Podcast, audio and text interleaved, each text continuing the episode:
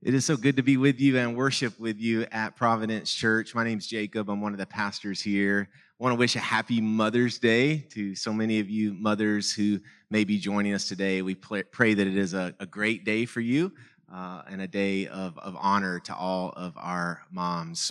I want to share with you a few things, uh, a few lines that we say around here at Providence Church, and some of you will know these, but we have a bunch of new people who join us online, which we're so thankful for. So these are some things that we've said over the years that have kind of got in our bones that we say all the time. The first is this I believe in the healing power of Jesus Christ. Another is we've learned that sometimes you have to believe in things until you see them. And then one for today is, is real simple. It's just, I believe in miracles.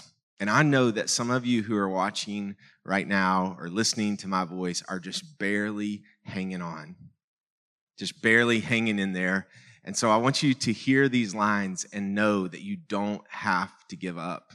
Hang on and to hang in there. And the way that we're going to do that today is through prayer. Let me just say those lines again, maybe, maybe just for me. I believe in the healing power of Jesus Christ. I've learned that sometimes you have to believe in things until you see them, and I believe in miracles. And some of us who are watching today, right now, are just barely hanging on, barely hanging in. And I want you to know that you don't have to give up, that you can hang in, and we'll do that together. And the way that we will do that is through prayer. When we first started uh, this church, my wife and I, Rachel, and a group who had this crazy dream to, to start a church, uh, we met in all kinds of places. We started out in my living room and met in a hotel meeting room, a city park, and schools. And we ended up in this one elementary school where we sort of settled in. And that first season of becoming a church, I was a 27 year old pastor. There was a night that I received a call in the middle of the night, and I learned that two of our teenagers had been in a car accident on this road called Central Pike, not far from here, a real winding road. And their parents had called me and asked me to come to the hospital. And so I drove in the middle of the night and I found myself in the waiting room in that bottom lobby of Vanderbilt Medical Center while Michael and Doug were in surgery. And it was down there in that, in that lobby, the, the five of us sitting around, and there was a, a Gideon's Bible sitting on the table that we learned that Doug had broken his neck and was paralyzed. I was actually there a few days later when the doctor came in and told us that Doug would never walk again. And it was actually that day that um, Joe, Uncle Joe, Doug's uncle, who was his guardian, Doug's parents passed away, and he lived with his aunt and Uncle Joe and Patsy. And Joe asked me, he said, Pastor Jacob, will you anoint Doug and pray that he will be healed? And I'll never forget it, standing there in that trauma unit ICU, not even much of a room, just sort of a makeshift room. And there's Doug, this boy I love. He has sweat on his brow, this big contraption around his neck. And his uncle is asking me to pray for his healing. And so I went over to the sink there and I got some water on my hand. And I did not have the faith to do this, but since Joe asked me, I did it.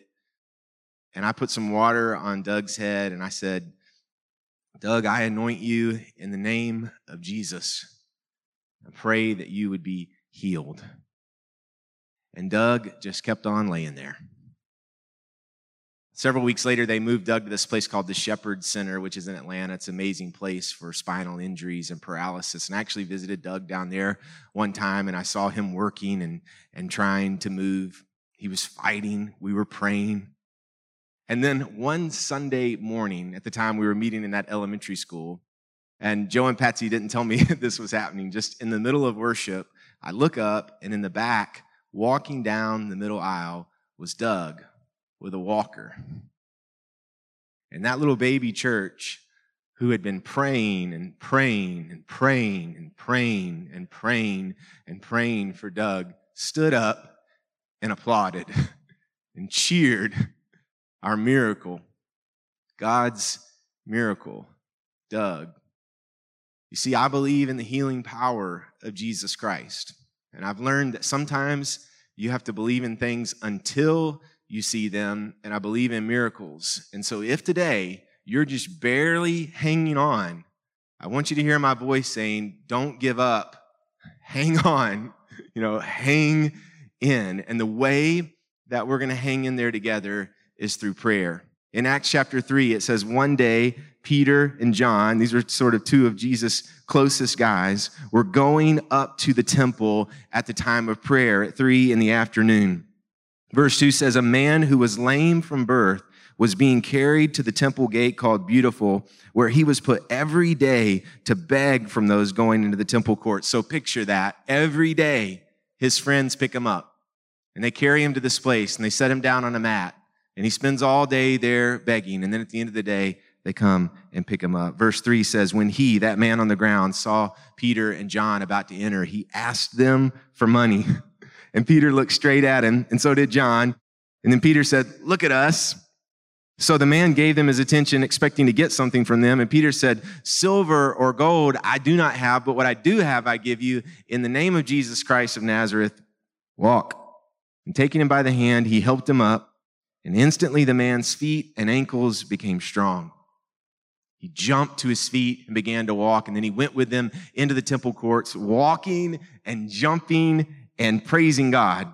And when all the people saw him walking and praising God, they recognized him as the same man who used to sit begging at the temple gate called Beautiful, and they were filled with wonder and amazement at what had happened to him. I believe in the healing power of Jesus Christ, and I believe that sometimes we have to believe in things until we see them happen, and I believe in miracles.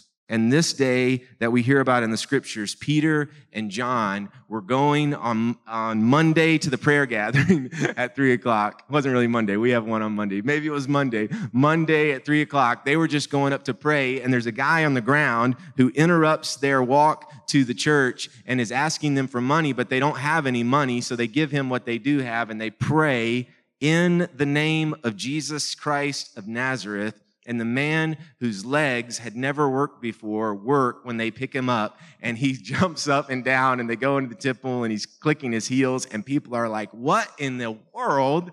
I know that guy. He's the guy whose friends carry him here every day and he begs and now he's walking around this the scripture uh, it captivates me. This part where it says that Peter and John were going up to the temple at the time of prayer at three o'clock in the afternoon. So what you need to know about Peter and John is they walked and talked with Jesus, and they saw miracle after miracle after miracle. And they were given the Holy Spirit, and now they've seen thousands of people come to know Jesus. Like, if anybody could just sort of run on the fumes of being in Jesus' presence, it was these guys. They touched Jesus when he was resurrected and ate fish with him. They saw him lifted up into the sky at his ascension. They were there at Pentecost when the Holy Spirit was poured out. And you know what? When it's like almost three o'clock, they're looking at their watch, and Peter's like, Hey, John, it's time to go pray. They're like, Oh man, yeah, it's time. The bells are ringing, aren't they? Yeah, we got to go up. We got to get up there and, and get to prayer. And so, you know, if Peter and John if they needed a pattern of prayer in their life, then we do too. They had seen what God could do.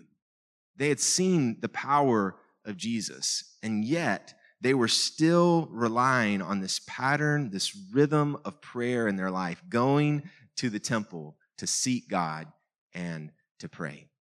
And so I want to share this with you with prayer as a pattern in your life. This is sort of what we learned from Peter and John right here. With prayer as a pattern in your life, people will ask you for things and you will know what to give them.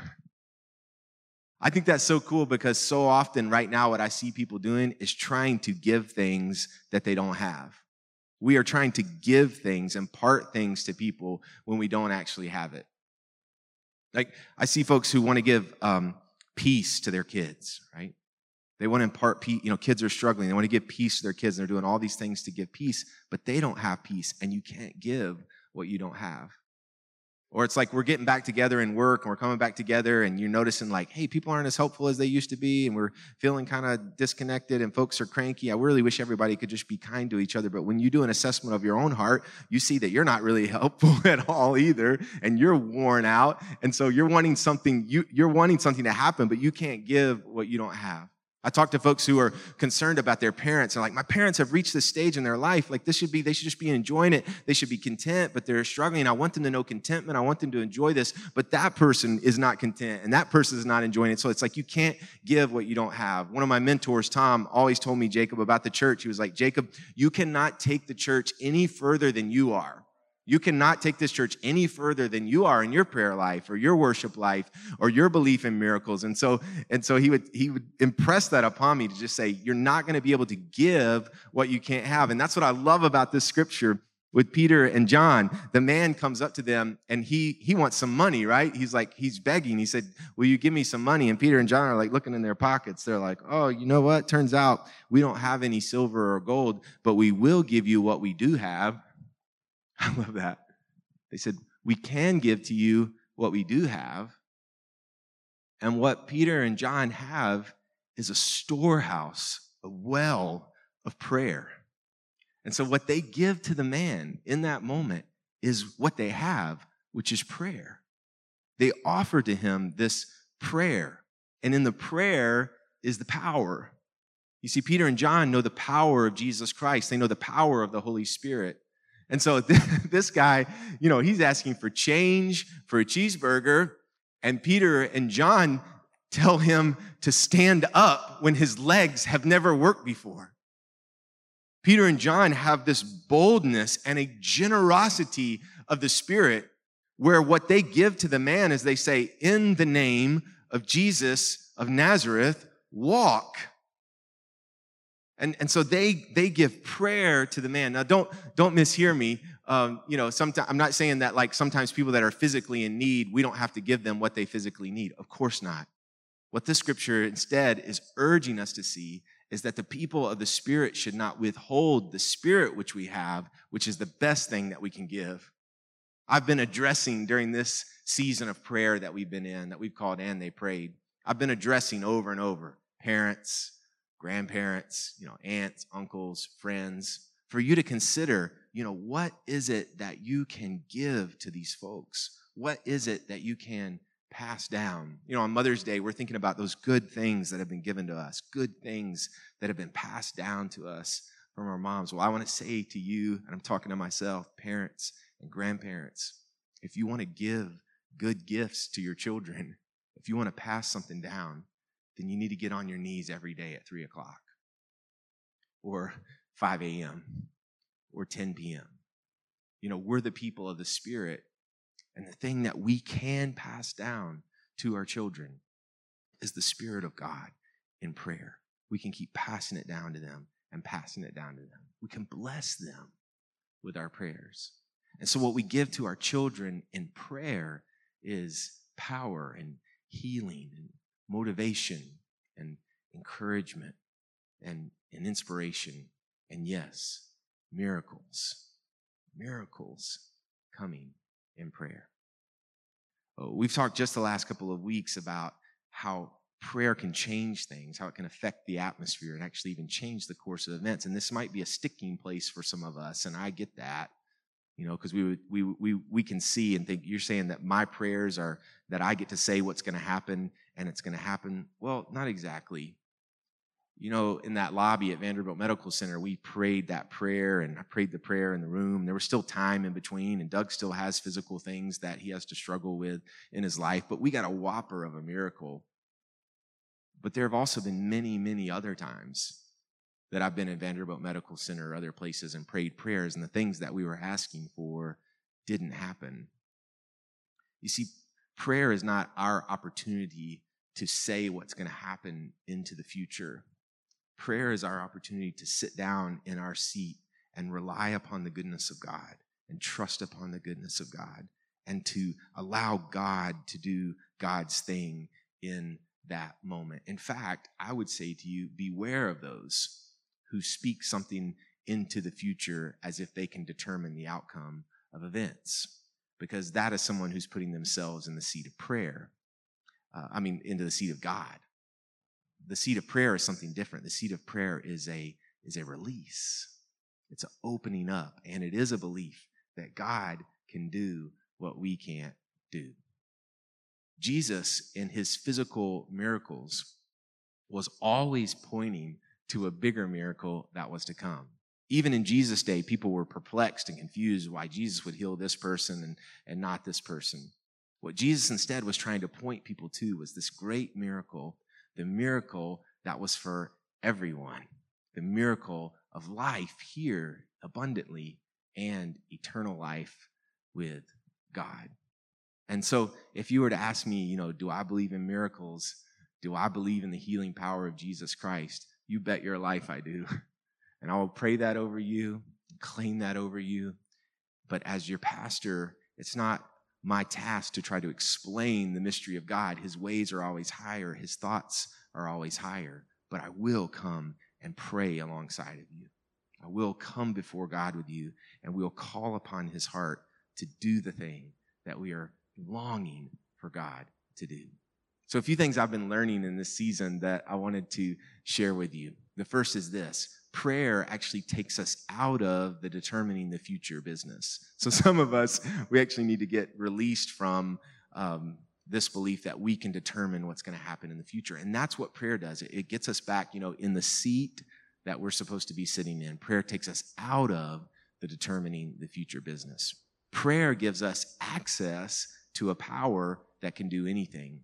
And so we do believe that prayer can change the course of events. As we trust God and rely upon His goodness, prayer gives us access to a power that can do anything.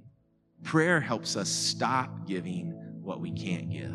Stop trying to make things happen. Stop trying to offer these things that, that are out of our control. Prayer gets us to that place where we say, Here's what I can give to you. I can give you uh, the, the, the, well, the storehouse of my time with Jesus. And, and we can begin to impart the power of God to other people in prayer.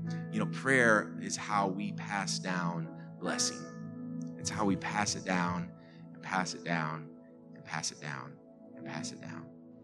So, Doug called me uh, recently. That's why he's on my mind.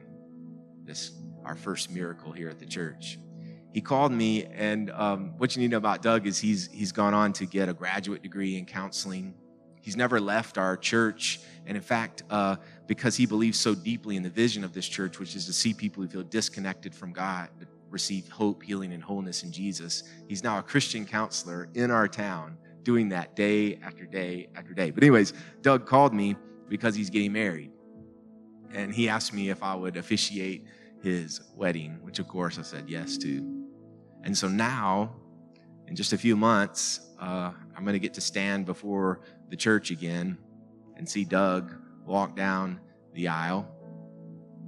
I will be able to notice and see some evidence of the difficulty and pain that he has gone through in his life. But we will get to stand again before the congregation. And my thought is when I catch Doug's eye that day that we will both acknowledge together that God can do anything. You see, I believe in the healing power of Jesus Christ. And I've learned that sometimes you have to believe in something until you see it coming. And I also believe in miracles. And so I just want to speak to all of you who are who are joining right now, who are just barely hanging on, and you were thinking about giving up. I want to say, hang in there. And and begin to engage in a pattern of prayer in your life. Just go every day and pray and pray and pray and pray. Like Peter and John, uh, you will find there that God will give something to you that's not only for you as you experiencing he, experience healing, but it will be something that you can pass on to those that are around you. I want to make sure you know that on Monday night here at the church at 6:30 we have a prayer gathering this Monday night uh, is going to be a healing service. And so if you know that you are particularly in need of the healing power of Jesus Christ, I would invite you to come on Monday at 6:30. Let's pray together. Oh God, we believe that you can do all manner of things. We don't always understand it or understand your timetable, but we come to you in prayer right now, especially those of us who would say we're just barely hanging in there. We pray, God, that as we pray, you would fill us. As we pray, you would renew us. As we pray, you would gather us close. For those of us who are praying things for a long time, we pray that you'd give us that faithfulness that would believe until we see it. And as we hear the miracles that have happened in the scriptures and the miracles that have happened in our own life, God, we believe that you can do a miracle in our life. And so we look to you and we trust to you and we cling to your goodness, the goodness of God. We pray in the name of Jesus Christ of Nazareth. Amen.